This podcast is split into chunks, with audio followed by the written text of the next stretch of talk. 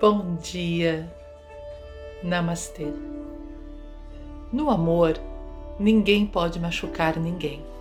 Cada um é responsável por aquilo que sente e não podemos culpar o outro por isso. Já me senti ferida quando perdi o homem por quem me apaixonei.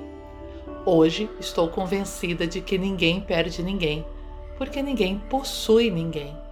Essa é a verdadeira experiência de ser livre ter a coisa mais importante do mundo sem possuí-la.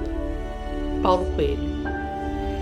Esse é o encantamento do amor, a compreensão de que aquele que convive conosco, que de repente consideramos a presença mais importante do mundo, nós nos tornamos gratos por podermos compartilhar aquela presença, mas não caímos na ilusão da posse. Sempre que eu tenho a ilusão de que o outro é meu, de que o outro me pertence, eu vou ter que lidar com expectativas frustradas, com perda, com dor. Se eu quero sentir a liberdade de amar, preciso manter as minhas mãos abertas.